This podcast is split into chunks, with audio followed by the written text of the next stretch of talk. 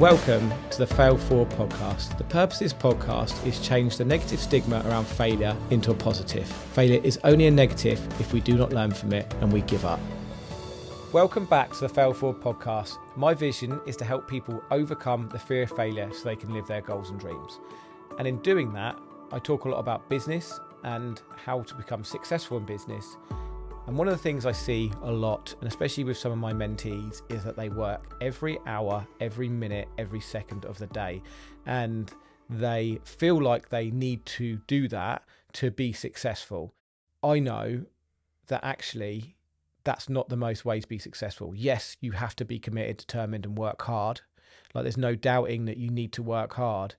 But actually, when you're at work, how much focus and work are you doing in the context of do you need to be there every minute of every day? Because that's what I see a lot of small business owners and business owners do. They feel like they've got to be there at six in the morning and they've got to be there at six till six in the evening. The staff need to see them there.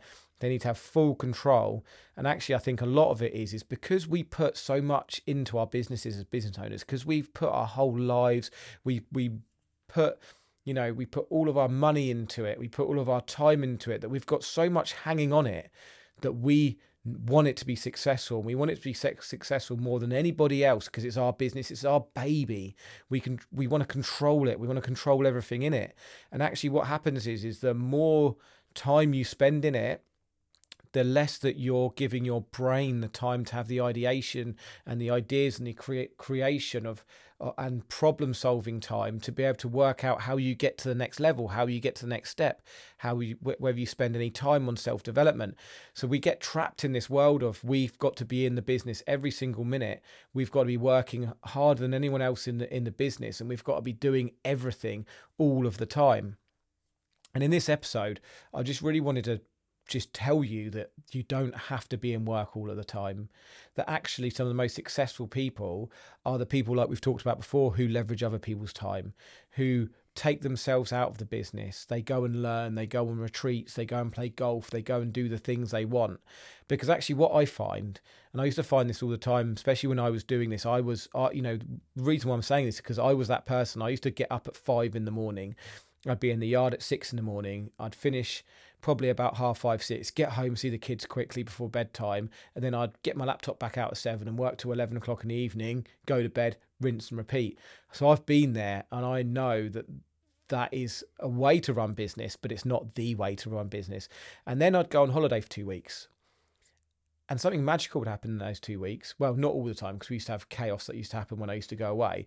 But what would, magical would happen whilst I'm away is suddenly I'd have all these ideas popping off, and I'd suddenly have be able to see all of the solutions to a lot of the problems. And you know, I've talked about your reward for solving one problem is another problem. Like as business owners, we're not business owners, we're problem solvers. And I think actually the ability as a business owner to solve problems quicker and in a in a more efficient way will get you to where you need to quicker. The more value you bring to the world is the more you'll get paid. The more problems you solve, the quicker you get to where you need to get to. And every time I'd go away on holiday, I'd have all these ideas and I'd come back and I'd be like, yes, I've got all these ideas. And then day one would happen. I'd put out loads of fires. I'd slip straight back into determined, hardworking business owner that needs to be in 12 hours a day and be working long days. And suddenly those ideas would fizzle out. And then what I, would see which was right in front of me, is more problems. And I wouldn't see the solutions to them, or I'd be putting out all the mini problems and not the really bigger ones, because actually the bigger problems are the thing that's, that, that you're going to solve. The you know the sales and marketing strategy, those things get left by the wayside because you're sorting out all of the mini fires, all the mini problems that are going on in your business. So what I wanted to say is that don't wait until you go on holiday because you might only go on holiday a year or you might go on four, but that's still three months. Find time in your week Find time in your days to have time out of your business. Your business, you don't have to be attached to it every minute of every second of the day. You don't have to be in the office every morning.